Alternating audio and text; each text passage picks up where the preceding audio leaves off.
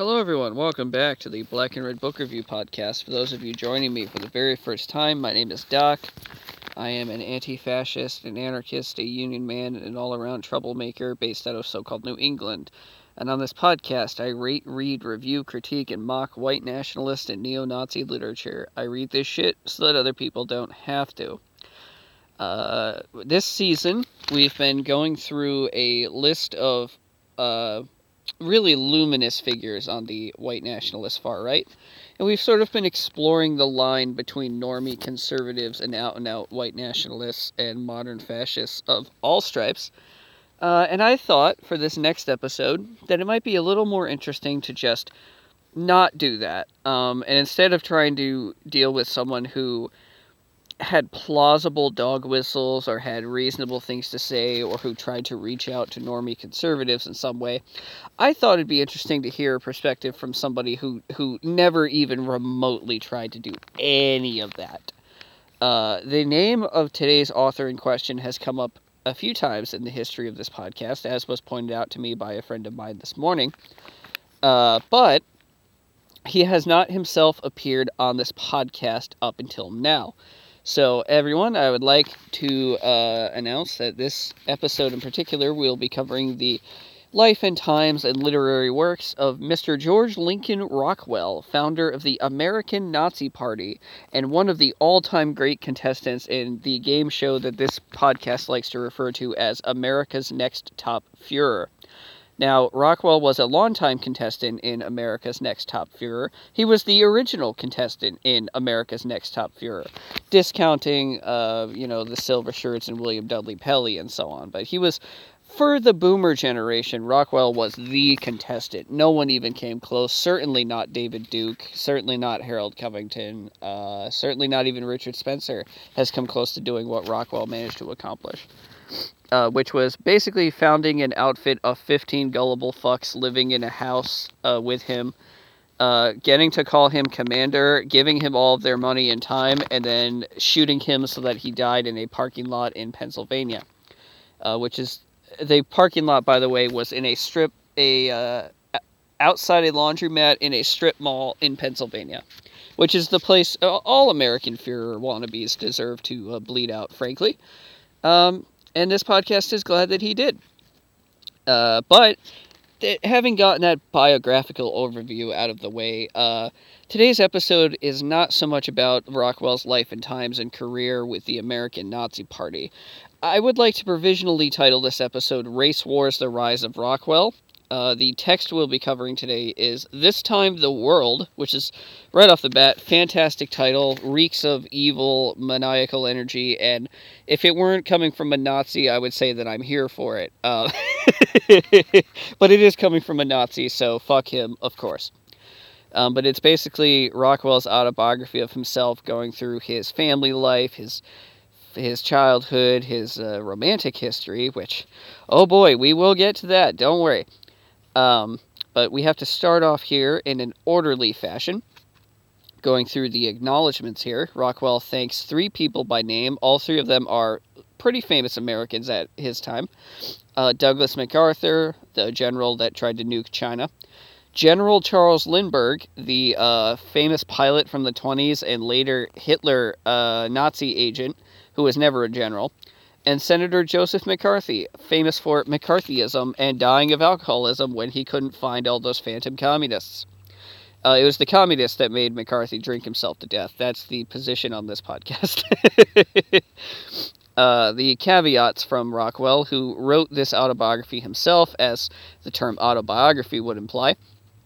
He states, uh, very legalese fashion, quote, No implication is here intended that these men are or were members of the American Nazi Party.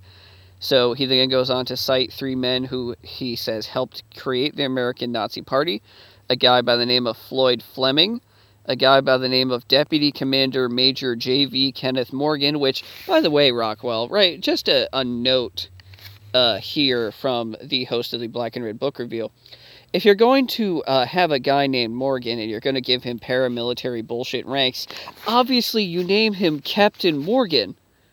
Major Morgan, alliteration, fine. I, I understand that, you know. We're here for that too from anyone who isn't a Nazi. But obviously, you name him Captain Morgan. Alright? Captain J.V. Kenneth Morgan rolls off the tongue. Moving on. A guy by the name of DeWest Hooker, who uh, apparently schooled him in anti Semitism, so that's fun. Um, a, a, guy named a, a, name like DeWest Hooker, you could have done any number of things in life, and you know, schooling a two-bit grifter in anti-Semitism is really beneath the dignity of the name DeWest Hooker, if you ask me. But that's that's whatever. Moving on, uh, there's a third section of the dedication, which is just straight up dedicated to Hitler. Uh, he pledges his li- he pledged our lives to Hitler. Blah blah blah. Moving on. Uh, by the way, intermittently in the text, Rockwell will refer to himself in the third person. He doesn't do it consistently, it just sort of comes and goes out of nowhere, so be warned of that. So we move on to the preface. Um, by the way, I have notes here in front of me. For fuck's sake, all in caps here, get to the text, Rockwell. The preface itself is just, oh my fucking god, it goes on way too long. Um, so here we go. Uh, he's referring to anti-fascists here by the way when he says quote the same groups still have their millions and their hate-crazed fanatics who cannot answer or stop my arguments and ideas and who must therefore stop me personally or else be exposed and driven out for the villains that they are. They will seize on this book like starved vultures and comb it for new evidence of the insanity they must prove against me or stand convicted of themselves. Under these circumstances it is frightening to think what they can or will try to do with the honest little confessions of human foibles and mistakes, which I believe are due from an autobiographer to his readers, if the work is not to be a disgusting piece of self adulation. Looking at you, David Duke, author of A Disgusting Piece of Self Adulation, as we covered previously. Ro- I, Rockwell, am also aware that the revelation of intimate and sometimes less than heroic acts of foolishness or even wickedness will make it more difficult later on to establish the political legend about my person, which will be necessary to provide the white race with the strong leadership it must have if white Western civilization is to survive. First of all, I understand that Rockwell invented every phenomenon of the far right of the past five years or so, six years. Certainly the dog whistle of Western civilization that the Proud Boys are so fond of, the wannabe jockeying for wealth and power that the big time names on the former and now defunct alt right used to do, uh, and so on and so on. But uh, since he was rough drafting all the shit that would come later, uh, Western civilization is a very effective dog whistle. You don't need to throw the word white in front of there. Although I do appreciate you not dog whistling to your own audience or me. So, th- thanks, George Lincoln Rockwell, I guess. Um, anyway, he concludes This conscious building of a masterful father image capable of, of leadership has always been vital to the masses of common people here and everywhere else. Uh, so there's a deep, deep theme of elitism and snobbery that just runs through the, the core of this text, and we will see many examples of that moving forward, so bear with me here. Who is this book for, you may be asking, and Rockwell answers that for us. Quote, this book is directed more to the intellectual circles, presently drowning in oceans of Marxism which have inundated all our colleges and universities, than it is to the masses of common people for whom the knowledge that I am an exponent of gas chambers is sufficient understanding of my philosophy. By the way, we could just uh, go ahead with this in front of me here and just underline, underline the phrase, I am an exponent of gas chambers. Rockwell is an exponent of gas chambers. That is a thing that he is in favor of. So let's underline that, just so no one can accuse me of taking Rockwell out of context. Um, Rockwell is an exponent of gas chambers, loves them, wants to build more of them. So that's where he's coming from. I would also like to draw your attention to the part of this paragraph where he invents the idea of, of closet Marxists invading our colleges. Um, so if you have an uncle who rants about cultural Marxism and critical race theory and, and, grooming or whatever, he's just repeating American Nazi Party talking points from the 60s. So your uncle doesn't have to be a Nazi to do that, of course, but um, it's it uh, that's where it comes from, at least going back that far in the United States. So moving on here. he's uh, there's a part of this preface where he's addressing the future anti-fascists who are address who are reading his book to make fun of him.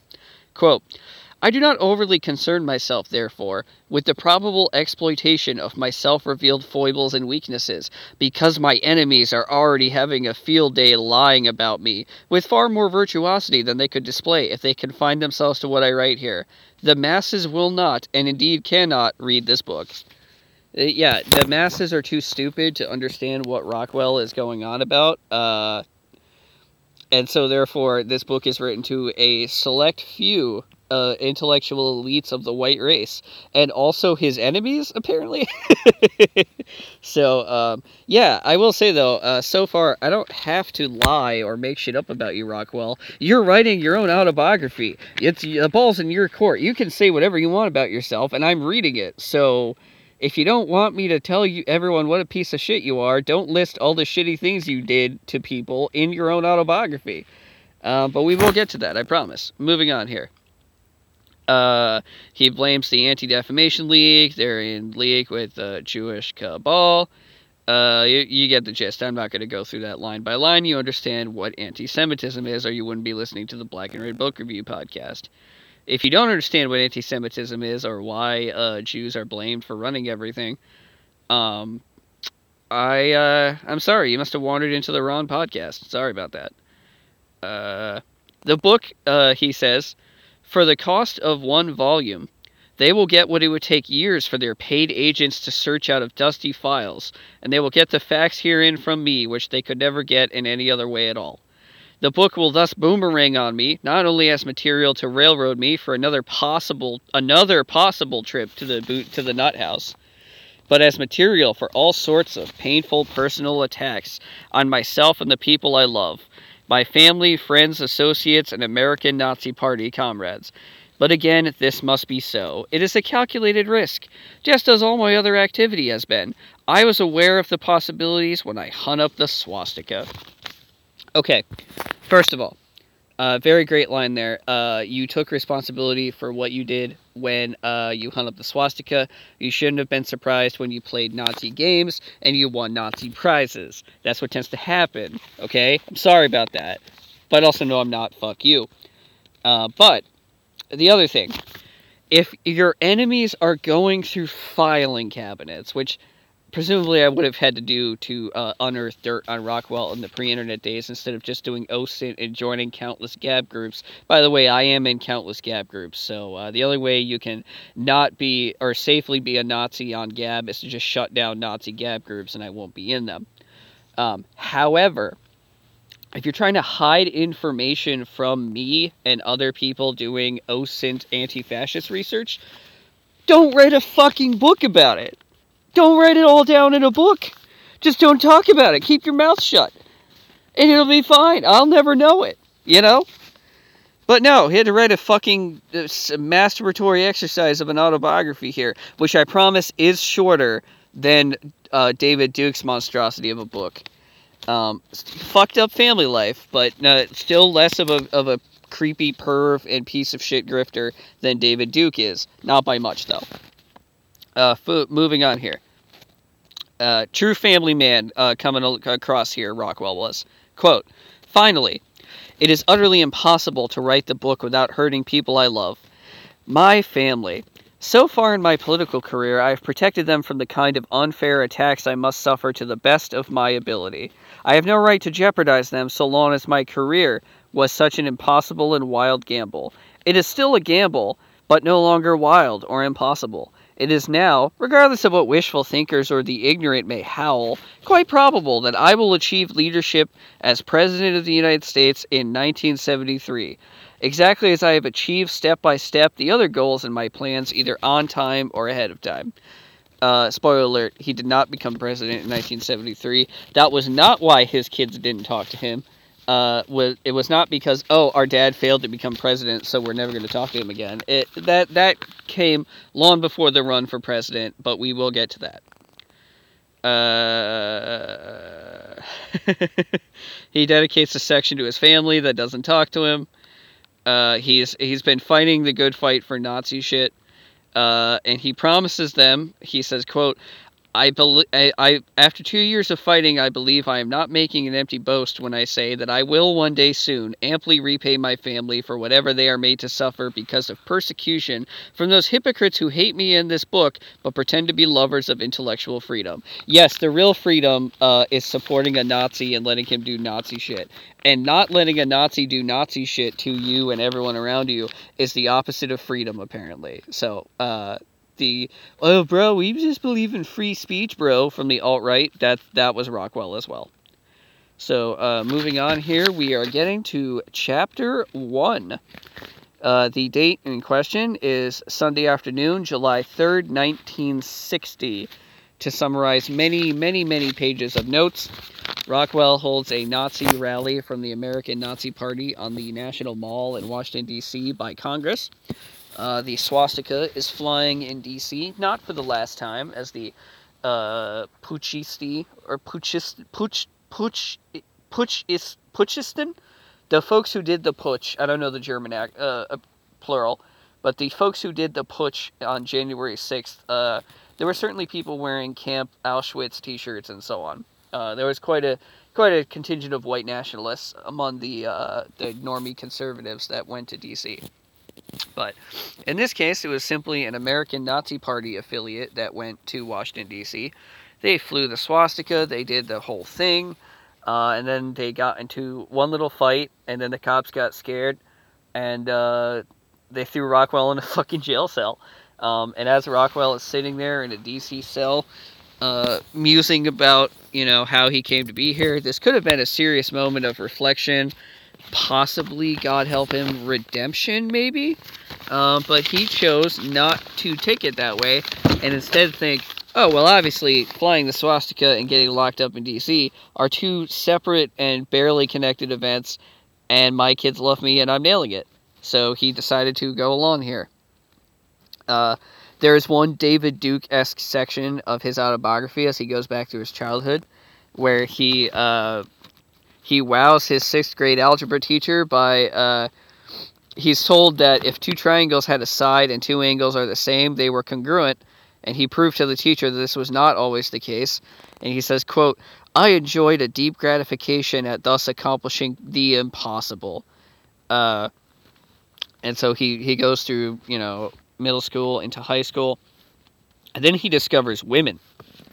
And uh, oh boy, nothing like a young right wing teenager, teenage white guy discovering the concept of women.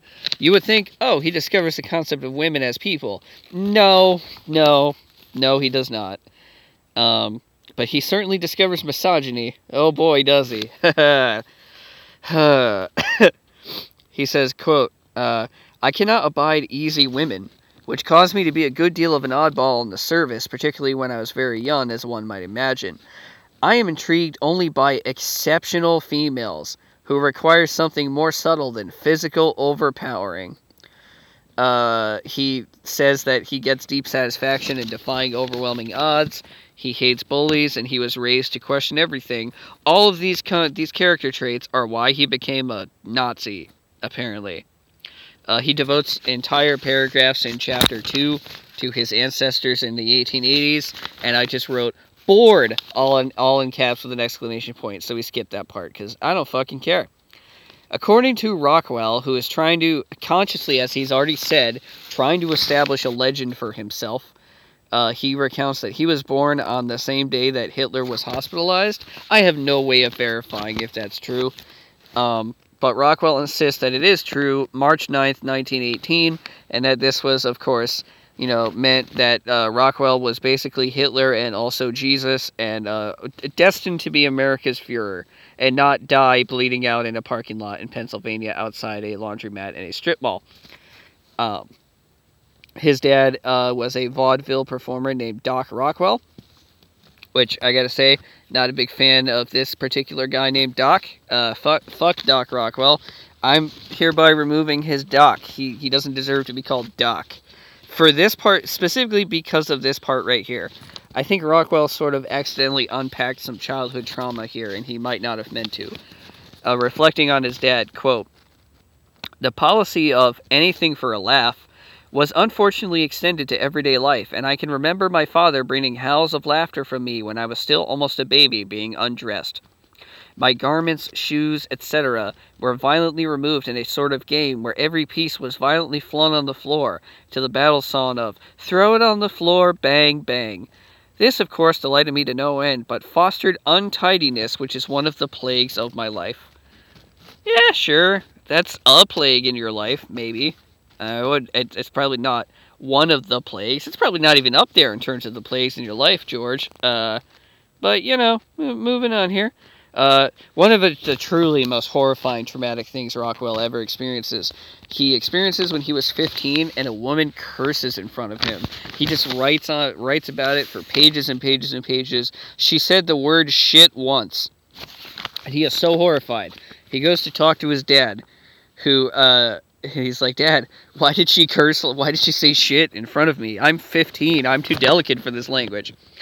To which uh, he replies that she's Jewish uh, he says to his dad, "What the fuck does that have to do with anything?" And Doc Rockwell tells George, George Lincoln Rockwell, that the Jews are very sophisticated people. Oh, oh boy, here we go. But Doc also told me of Henry Ford's accusations against the Jews. Uh, so, podcast alum Henry Ford, author of The International Jew, making an appearance on this episode. Very not cool. Uh, and so Rockwell's like, oh, and some Freudian will try to guess that this is where my hatred for Jews comes from, but it is simply not true. Uh, having in front of me here, uh, he's just he's he's like, I just don't like the Jews because they're doing horror, they're plotting against me and running the world against the white race. It has nothing to do with them being Jews. It's because of the horrible, evil shit that I think Jews do in my own fucked up head. Um, he doesn't like his, the brain phantoms that he names the Jews, so he applies that to actual Jewish people, which is kind of fucked up. So anyway, uh, back uh, along the narrative here, uh, Rockwell leaves high school early. He lived in Providence, Rhode Island for a while. Then he went back to Maine. He read Grapes of Wrath by John Steinbeck, which he dismissed as communist propaganda and quote an attempt to emotionally manipulate him. Um, I, I, I mean, it's a book about poor people living through the depression. Uh, I don't know if that necessarily counts as emotionally manipulating you, other than trying to foster basic empathy.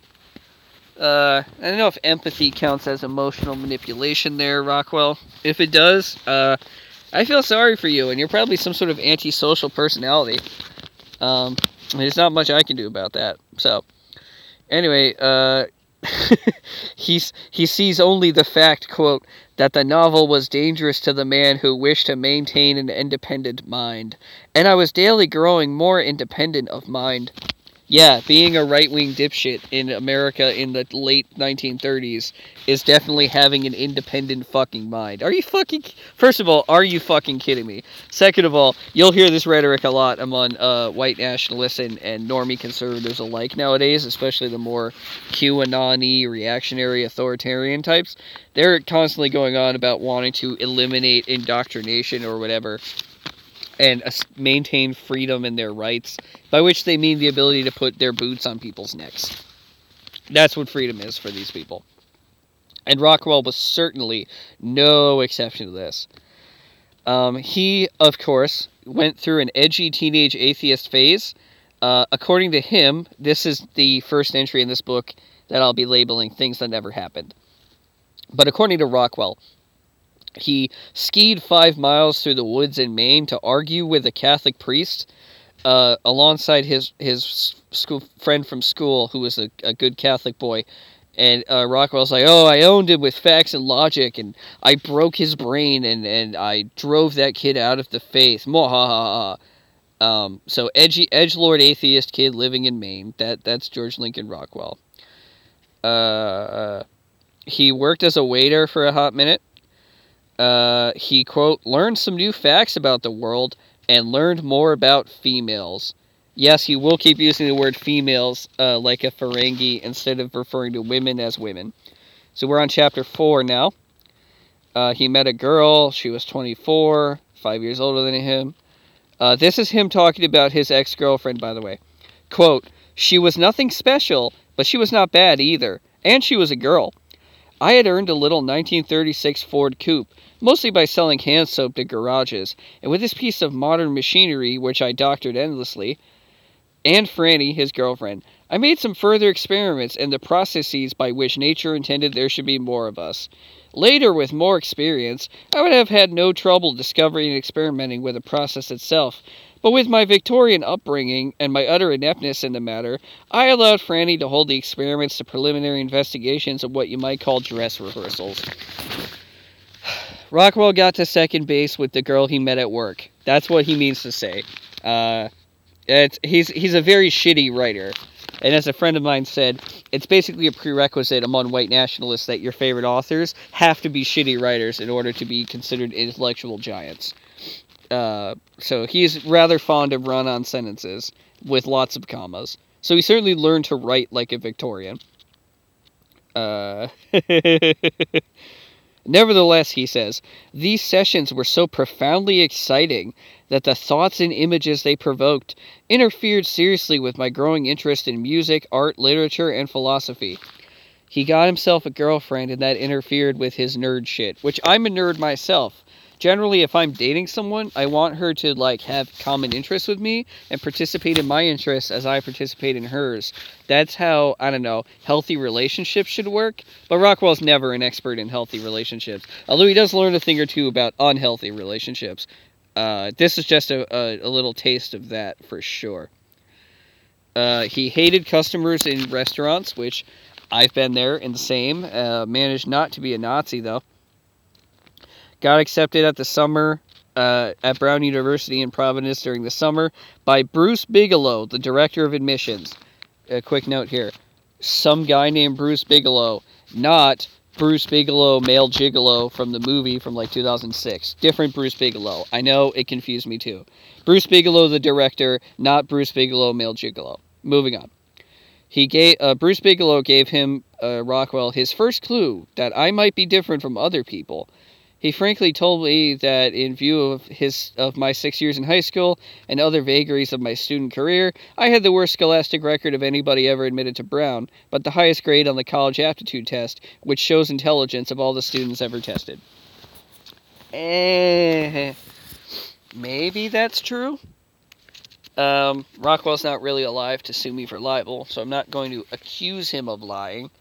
Um, I'm gonna put. Uh, I'm gonna press X to doubt on that one. Uh, he met his first wife after the hurricane of 38. Of course, she was underage, because obviously. he uh, very early on learns to uh, manipulate authority figures, which, you know, good for him. Uh, he's, he learns to break things down to their first principles and then build back up from there, which is how he manages to pass his tests. Uh, he took a Sociology 101 course, which he found infected with Marxism, um, and therefore uh, he rejects it out of hand, and he became the school black sheep. And for standing up to the libs and the Marxists, uh, he just he was getting such shit that he decided to uh, leave Brown University and enlist in the U.S. Navy. Uh, one little anecdote, though, he uh, he loved Charlie Chaplin, but he spent half a page ranting about why Charlie Chaplin didn't criticize Stalin enough, um, and he was making fun of Hitler. So you know, apparently that's a a, a, a mark against Charlie fucking Chaplin, who many people, many more people have heard of Charlie Chaplin than have heard of George Lincoln Rockwell, because some people don't rot their brains reading white nationalist bullshit for an audience of anti-fascists and uh, and somewhat white nationalists as well. Uh, moving on to chapter five here. I have the notes here. Hierarchy gets him hard, basically. Uh, he uh, more incel shit about his future ex-wife. Uh, and here we go with more gross shit. Quote: It was during those days, just before we got into the war with a capital W, that I discovered what a slouch I was in the eternal liberty hunt for women. The other lads were set into motion the moment anything in skirts appeared and were full of brass and loaded with line to catch these fillies. Gross. In the first place, I was repulsed by most of these women. They were cheap and often brassier than my companions. When they would use earthy terms in the inevitable banter of the encounter, it turned my stomach and I would drop out of the contest. Many an evening in these times I sat in libraries or movies. While my buddies enjoyed what, to hear them later, were the most voluptuous orgies. Gross. I, I don't want to. I don't want to fucking think about Rockwell in a voluptuous orgy. Can we move on here, please? Says the audience, and yes, we can. Uh, but this is not to say I was a hidden violet entirely, Rockwell continues.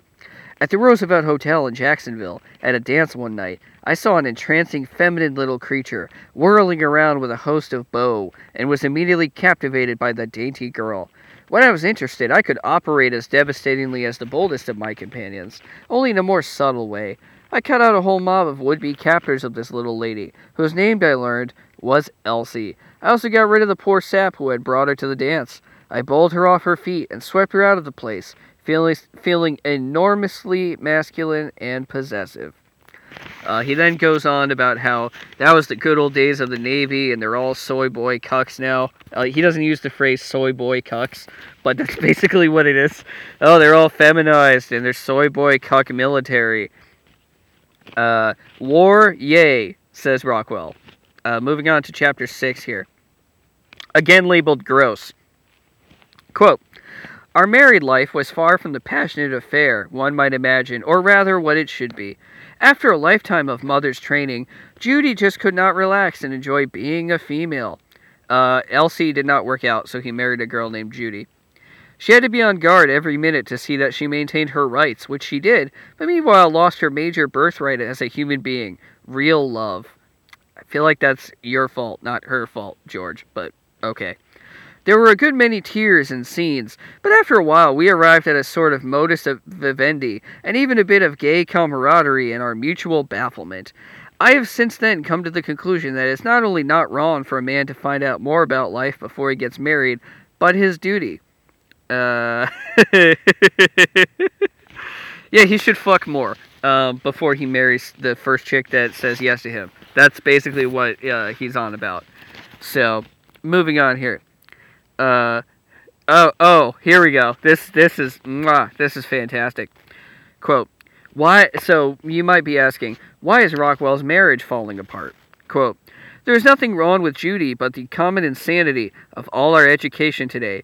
Her whole life had been dedicated to an unrealistic goal, as are the lives of most of our girls. Without anybody coming out and saying it, the mad scramble for democracy has been extended to the sexes.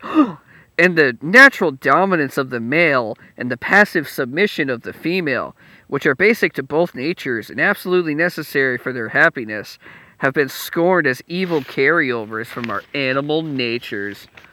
Glunk. Gag. Disgusting. Dry heaving over here. Uh, uh, schooling is bad for children because it, it regiments them.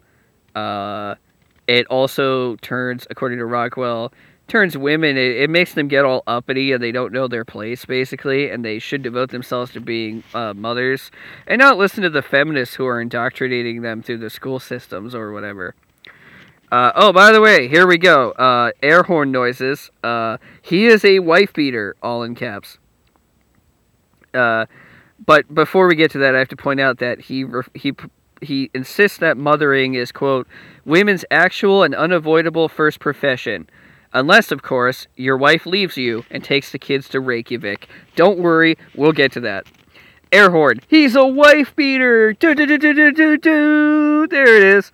Quote, I discovered the utter fantastic illogicalness, not sure if that's a word, of women, which can be so delightful when it is laughable, and so tragic when it causes a family fight or hurts the children. The only time I ever laid a hand on her was when, and he goes on from there, um, but personally, I'm a 21st century man, and uh, I don't think you should be hitting on women. And if you do hit on women, fuck you. So, moving on. My male readers will agree. No, I don't. Fuck you, George. I think that such perfidy in regard to an agreement, even in such a small affair, is hard to take. Well, I have found the females will consider this sly maneuver a clever way to save money and very commendable. Suffice it to say, I was unable to control my frustration at her total lack of understanding of the principle involved. Uh, Rockwell is too good to push a mop, apparently, and he finds shipboard chores in the Navy boring. He flies, he has a mediocre record in the Navy. He gets out of the Navy, and he is horrified to see his wife wearing makeup for once. God forbid. Now we are on chapter 7. Air horn noises. He's a failed art student. Burr, burr, burr. Uh, he visits some snotty art college in Brooklyn and then moves to Maine while he waits to hear back regarding his application. Uh, he can't even get people in Maine to accept his photography work for free. He literally can't hand out his own photographs. He'll be like, "Here, Tate, have this photograph of your house I just took," and people are like, "Ew, no, get away from me, you weirdo." Um, uh, there's elitism, of course, on his part. He he th- he genuinely thinks he's better than everyone, despite failing at everything. Uh, uh, there. Here we go. Here's here's where he fixes every uh, every single part of his marriage. Sometime in the late fall, I received word from Pratt that I had managed to win a place in the next year's class. I felt that I had already conquered half of the world. With such a great victory, I was able to convince Judy that we ought to have a baby. Both of us had heard that having a baby sometimes warms up a wife, and I dearly wanted children anyway. Besides, we had begun to have a pretty good time, going on long walks together and playing like two kids. With a place at Pratt secured and our marriage showing signs of life, I'm pretty good. Uh, oh no, his wife chose not to breastfeed the baby. Cue a multi paragraph rant about women and the Jews. Uh, uh, the whole thing, says Rockwell, is another manifestation of the corrosive and perverted idea of moderns Never heard the word used that way before. That it is somehow degrading to be a woman, to have babies, to nurse them, and to fulfill the animal functions of a woman. What? For my children's sakes, I am happy to say I was able to prevail over her mother's dictum with Judy, and she lovingly nursed all of the kids. Even when, with the youngest, it meant excruciating pain and a breast pump. Wife says, Hey, I don't need to breastfeed these kids. My kids. I know my body, and this doesn't work, and I'm going to take care of this kids the other way. Rockwell doesn't like that, so he just beats on her, I guess. What a guy. Pages of racist ranting about his art school classmates, which might be in Mein Kampf as well. I've never, I've never finished it because it's a boring book, so who knows. Uh, they have another kid then uh, he goes on for pages about women these days, showing their ankles, not like in Rockwell's grandpa's day. He's reflecting back on the mid 1940s, by the way. Like, in the mid 1940s, oh my god, these feminists are out of control. Uh, amazing. He discovers McCarthy, uh, and then he goes back to, to, to war again, to Korea this time. Uh, he, uh, his wife had taken the children to her grandmother's place in Hadlyme, Connecticut, so he went ahead alone to San Diego, which he thought was a mistake. So he goes to Korea. Uh, a a camp a campaign organizer for Douglas MacArthur's failed presidential campaign allegedly explains the secret of the Jews. You might call it the the JQ, if you will. Uh, explains this concept to Rockwell uh, gives him Henry Ford's International Jew, uh, and then Rockwell discovers Mein Kampf, which which he describes as basically a religious experience. Like what has happened when I've eh, taken edibles and meditated, Rockwell experienced from reading Mein Kampf. Uh, which brings us to chapter 8. More scenes from the Rockwell home. Uh, he neglects his kids and wife and the Navy uh, to do Nazi shit. He moves again, leaving his once again estranged wife at her mother's house in Rhode Island. Um, he gets posted in Iceland, stupid, sexy Iceland, which he just goes on about for pages. And then, ladies and gentlemen, and non binary comrades, the part that you were waiting for. She leaves him! Yay! Woo! Alright, she left him. Now, Rockwell has to reflect on why his wife has left him. This might be a, a growth moment, right? Nope. I must, of course, says Rockwell, take credit for not being a thoughtful husband in San Diego and not being a good provider before that. But there was not much sense in her actions on this visit. She had simply gotten to enjoy her status as head of the household and possessor of the car, God forbid, without any husband underfoot, and she was unhappy with me there. So, uh, yeah, it's all it, it. She left me and took the kids, but it's all her fault though. Real divorced dad energy going in here. Which I gotta be fair. My parents divorced when I was a child. Uh, my dad is not like this at all. So, uh, I maybe it's just Rockwell. I don't fucking know. Uh, Rockwell gets remarried to an Icelandic woman whose name I neglected to write down. Oops. Uh, she loves him despite him being a literal Nazi, or maybe because of the literal Nazi shit. Breakup misogyny here. Oh, here's her name. Her name is Thora. Uh, breakup misogyny, which I can't relate to. Quote Thora enjoyed being a woman. She gloried in it. She swam in it. And it brought out the best in me, as nature intended. I learned at last to know what a female was supposed to be like, and it made me bitterly sorry for my first wife, Judith. Movies, according to Rockwell, as he immediately changes topics again, because this guy did not know how to write a transition. Movies are emasculating American men, says Rockwell, reflecting on the early 1950s at this point, uh, which is just fucking awesome. But all in all, according to him, this was a pretty good relationship. I believe she was his last wife as well. Quote Even with the usual petty annoyances, it was a rich and rewarding experience to be married to such a complete and loving woman. She taught me how to feel and behave like a male with females, overcoming my training in American ways for men, which always seemed to involve an inferiority complex for husbands and fathers. The latter, uh, blah blah, movies are emasculating men. We already covered that. I'm, I'm going to spare myself having to read the rest of that line of garbage. Uh. Okay, where the fuck did I leave off? Do I have to turn pages again? Alright, we're turning the page again. Alright, we are that much closer to getting done. Good for me. Fantastic. Okay, so uh, I'm sorry, I have so many notes here I got lost. Look, because I am a hack and a fraud, and I am simply not worth, uh, you know, paying attention to, apparently, for this personal project. Now, where the fuck did I leave off?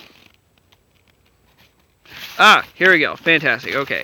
I found my place. I apologize. We are on chapter 9. Uh, he tried to start a military uh, magazine for military wives and used it to push Nazi shit. Why did he do this, you ask?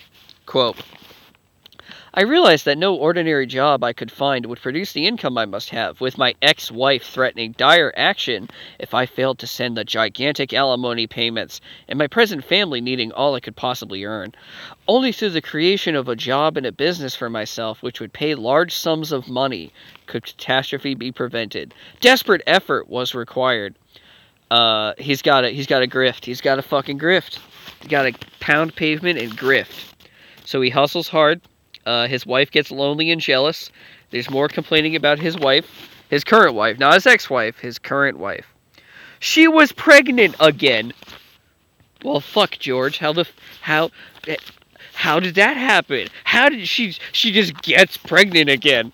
Amazing. She was pregnant again, but she pitched in with the typing, the filing, and making of address stencils at the same time that she was trying to make a home out of our dingy apartment and a living out of the pennies we had left after sending the money up to my first wife. Uh, we had no fun, no pleasure, no pause in the desperate scramble to survive and get the magazine on its feet. But Thora had the faith of a saint. Even when I would get discouraged and felt almost sure my gigantic struggle would come to naught. My brave little wife would put her arms around me, look me in the eyes, tell me how she believed in me and trusted me, and I would fairly burst with new drive and inspiration. She knew the age old secret of women how to inspire and fill a man with power he could never have alone. How I loved her. I can never repay her loyalty and devotion. You might be able to start by not ranting about her for paragraphs at a time. Uh, let's see if he continues to do that. He's not able to pay a salary to his employees, uh, but he nevertheless gathered a staff of 30 people just by enthusiasm and his own brilliant leadership. Uh, this was giving him the training which enabled him to accomplish the far more difficult task of organizing men into the most persecuted organization in the world. Uh, quote, he says, My men have to give up everything of fun and profit in life and then pay to stay with me.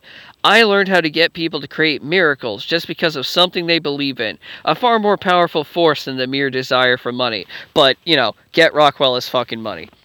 But I was having some fearful problems with my females. Uh. Women workers are getting restless over such prole concerns as payment and working themselves half to death. Um, according to Rockwell, this is the second thing that never happened, probably. According to Rockwell, the FBI enlists him to spy on an alleged communist who's also an army general. Uh, and then the FBI double crosses him. Shocker. Rockwell is hurt and betrayed. Great line here. Perhaps some men prefer millions of dollars to patriotism. I have this section labeled, What the fuck does this mean? Quote, Without cash money, I learned, a man is nearly helpless in the business world no matter how clever, how dedicated, how right, how hard working he is, or how worthwhile his contribution may be. Without cash, you are forbidden to contribute to our, to our society, except as a muzzled and chained hired hand. Uh oh, starting to sound a little like an anarchist here, George. This is one of the things we shall change. I know you're going to fuck this up, George. How are you going to fuck it up? Quote, Things must be arranged so that free enterprise and investment are respected, of course, but also so that genius and talent are not crushed and enslaved by the brutal, ugly power of money. Boy, with uh, awesome policy proposals like that, you are on your way to being fucking president, no question. So then he decides to go uh, start a conservative newspaper in Washington D.C. Uh, but then he runs into the problem that the, according to him, the American right are just pathetic grifters and losers and snitches, which um, you know that goes on and on and on and on and on and on and on and on and on and on and on, uh, bringing us to chapter ten to eleven.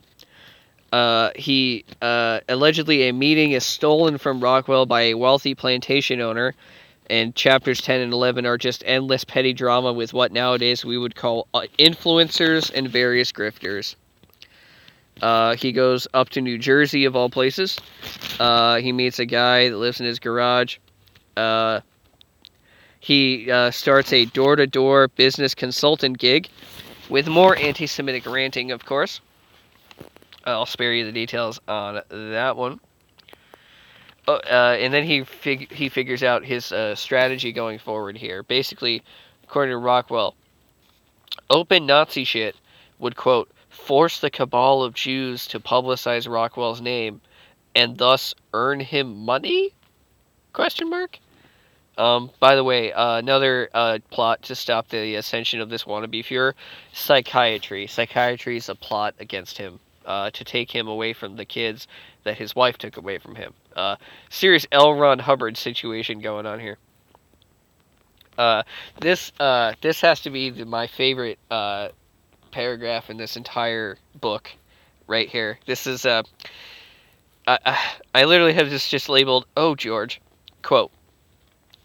By being a Nazi with the swastika, I would also gather the only kind of people I wanted around me the tough, dedicated idealists, ready to fight for those ideals and give their lives if necessary. And even more importantly, I would automatically scare off the millions of blabbermouths, cowards, fools, and crackpots which infest the rest of the movement. The swastika would probably not bring me many supporters, but those who came to me would be men. Uh, Yeah, um, that hasn't typically been my experience with neo Nazis in the United States. Um, they're mostly uh, wife beaters, check. Grifters, check. Uh, snitches, not check in this case. Um, and or petty drug dealers. Uh, some combination of these. So uh, here we go with the the Irish were slaves too rhetoric, basically. Which, uh, as an Irish American myself, fuck you. Quote. It is notable that people once hated the Irish, a bunch of other peoples, but also the Irish, and other minority groups as they arrived in America, but they all rolled up their sleeves, pitched in, and managed to make their way in this country without making a fetish out of being hated. Uh, for those of you who aren't convinced Nazis, I highly recommend you Google the term Molly Maguires. Um, yeah, that's my answer to that statement. Moving on. Uh, normie American whites are, according to Rockwell, too passive and consumerist to do Nazi shit. Uh, they want to have fun with their families, God forbid. Rockwell can't relate to that, obviously. That's why his kids are in Reykjavik. Uh, and then Rockwell ends the chapter by calling himself an apostle of Adolf Hitler, which can only it's only uphill from here. Chapter thir- chapters 13 through 18. Fails to pay his ex-wives, plural at this point. More misogyny, of course. Uh, according to Rockwell, another great line. Only Jews would ever label him a failure. Uh, his wife has a fourth kid. Uh, Rockwell explains to neo Confederate chuds that the Confederacy shit alienates the whites, and only the swastika can have mass appeal. Wait, I thought whites were too passive and we only needed an elite for a racialist party, and we're not trying to reach the masses. I lost the thread. I don't know. Down to Atlanta now and then back up to Virginia, where he sets up with a racist guy who lives in his garage and doesn't like loud noises or people and is definitely neurodivergent before that term existed. Uh, Rockwell has a fun rant about how the the Canadian intelligence is spreading lies about him. yeah, the Canadians, George. the fucking Canadians are on to me. Ah, the Canadians are spying on me from every rooftop. Ah, wow, what a fucking guy. An incredible shit going on here. Uh, and Rockwell says, "quote." Even those who may be personally angered at the exposures here will know that they are true, and those with which they are not familiar are equally true. I've already made peace with more than one of the people already mentioned, and I will one day make peace gratefully with all of them, as soon as they give up their childish squabbling and buckle down to fighting, either on our side or by themselves, but not against the cause. I'm not ta- I'm not airing dirty laundry, bro. I'm not trying to like have beef, bro. I'm just like calling them how I sees them, bro. Uh, says Rockwell. So, uh, People accuse him of snitching. Quote, Many in the movement cannot understand how I get away with what we do unless we are spies, as they foolishly and cruelly charge. Until our arrival on the right wing scene, it was believed that the police, the FBI, and all other, all other authorities are against us and that we must fight them. I have proved to my associates over and over that this is not true. Uh, some of them work for the Jews, of course, uh, but Rockwell says the great bulk of our law enforcement officials are white men and simply enforce the law the best they know how. Um, and they're basically on Rockwell's side, according to Rockwell, and probably reality too. Um, so he's trying not to go too hard on in the in the you know in the paint for against the cops, because you know why would you want to do that? Uh, so moving on here, just a little bit uh, they they cops have to give in to their animal instincts. He says, which you know they you run, they chase you. But when you go to them first, explain your plans, your knowledge of your rights, and respectfully make clear your steely determination to exercise those rights, they respect you and often go to bat for you. Okay. All right. All right. Listen, I'm not giving Nazis anything certainly not free advice. So this is one more for the liberals that might stumble upon this podcast. Even if you don't like the term OPSEC, which is short for Operational Security, certainly don't use it if you're only going to uh, wave signs and yell. Um, but OPSEC 101, don't explain your plan to the cops. Oh my fucking god. Just ask the January 6th crowd how that works, you know? Fuck. Don't go explain your shit to cops. They are not on your side. Unless you're a Nazi. Then they're probably on your side. Uh, By the way, his model ex-wife that he loves is just a, a, a god amongst women. She leaves him too. Multiple wives with multiple children have left Rockwell at this point. I'm beginning to think it might be Rockwell. Uh, I don't know. Uh, quote, in spite of my notoriety and the fear inspired by my name, I was able to get some odd jobs here and there. Little by little, I paid enough on the bills to put the lights back on and even got my phone back. Oh my god. I boned up on the law fiercely until I was un- one day able to face Arrowsmith's highly paid, as his landlord, Arrowsmith's highly paid attorney before the circuit court judge and win an agreement to settle. The day I won the agreement should have made me happy. But when I went home to that cold and empty house which had been so filled with noisy children and a warm, loving wife, my victory seemed almost worse than defeat. For this first time, I discovered the brutal joke of fate in granting happiness which cannot be shared with somebody you love. Since then, I have won goal after goal and have earned and received the applause of thousands of fine people all over the earth. But all their praise, all the victories, even walking into the White House, can never equal in human satisfaction the tender, blessed smile of my wife, and even the smallest advance we shared together. Rockwell misses his wife and kids, which is, you know, fine. So, you may ask yourself, how does Rockwell deal with missing his now ex second ex-wife. Does he drink? No. Does he play the guitar? No. Does he go fishing with the boys? No. What he does do is he gets himself an 18 foot swastika flag, uh, which in the mail which Rockwell pins up and turns into a Nazi shrine in his basement. Candles, flag, portrait of Hitler with framing, the works.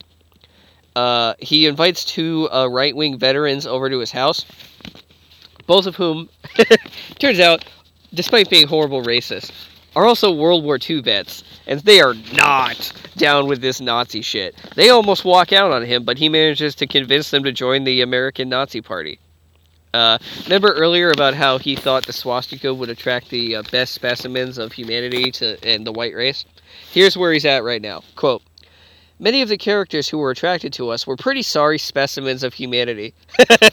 yeah, you think? One man arrived late at night with a caged bird and some kind of sacred book. He wanted to join the party because, quote, the Bolsheviks were ruining his sex life. I hate when those guys show up and were always keeping him from having a girlfriend. He claimed that he wanted to fight them. He and the bird, that is. Uh, oh, oh boy. Oh boy. Alright, so we got the giant flag, we got the portrait of Hitler, we told the proto incel to go kick rocks. Rockwell's got his shit together. He won the suit with his landlord. He's gonna go get Thora back. So he drinks way too much and he gets on the plane to Reykjavik. Oh boy, here we go. Quote Letters from my wife were coming to be less and less frequent, and less filled with the fanatical devotion I love so much in her. I needed all the sustaining love I could get, and kept heckling her for more mail. That's, yeah, I, I figured it was some dependency shit. There it is. You know, you heard it here. He needed all the sustaining love he could get, and kept heckling her for more mail. Finally, I wrote a relatively sharp letter asking why she couldn't write me more often. I got back a magnetic tape, but couldn't play it because there was no electricity. So I lugged the tape recorder to a nearby church which was empty, sneaked into the basement, plugged in the machine, and listened to my wife's voice. What I heard chilled my blood. For the first time in our lives, she sounded really distant and even a little nasty. Thora's parents wanted him wanted her to divorce George Lincoln Rockwell for reasons that George simply cannot understand. He's nailing it after all, right? He's a perfect fucking guy. Nothing wrong with him. Why would her why would her parents want her to divorce him? Uh he keeps moving because everywhere he tries to move to, neighbors uh, keep throwing his ass to the curb. Uh, Thora insists that one of the conditions for getting back together is that he must be able to take care of his own damn kids. God's forbid, right? So he gets drunk, he flies to Reykjavik, and he gets thrown out on his ass by his ex wife. Quote, I sat down on the stairs outside her apartment, dying, shriveling, and screaming with agonies inside. I will spare the reader the agonizing description of the unbelievable days and nights which followed. God, could you please? I was ordered out of the house. I refused and decided to fight physically because I could not believe my wife's actions, and the lawyers and police were used to force me to leave. I am absolutely sure I was out of my mind for several days. The grief, the hurt, the shock and horror were more than I could absorb. I drank what whiskey I could get hold of and wandered in the cold, gray, drizzly streets. Along with everything else, I had a horrible toothache. And that, my friends, is where the notes end. That, the divorce, the failed grifts, the founding of the American Nazi Party, this scene with Rockwell, drunk, lonely, wandering around Reykjavik and then Virginia with a toothache, will start him on a path that leads him to a blood soaked parking lot in Pennsylvania, which was the path that he chose for himself, and he had no one to blame but himself. So it is for Rockwell, so it is for all white nationalists, so it is for all neo Nazis. You are not going to be the next top Fuhrer. At best, your friends will use you and discard you the minute you are inconvenient. You will ruin your relationships, you will ruin your lives, you will not recognize yourself in the mirror. Do not go down this path if you know what's good for you. This is the host of the Black and Red Book Review podcast. Until next time, I will see you in the streets.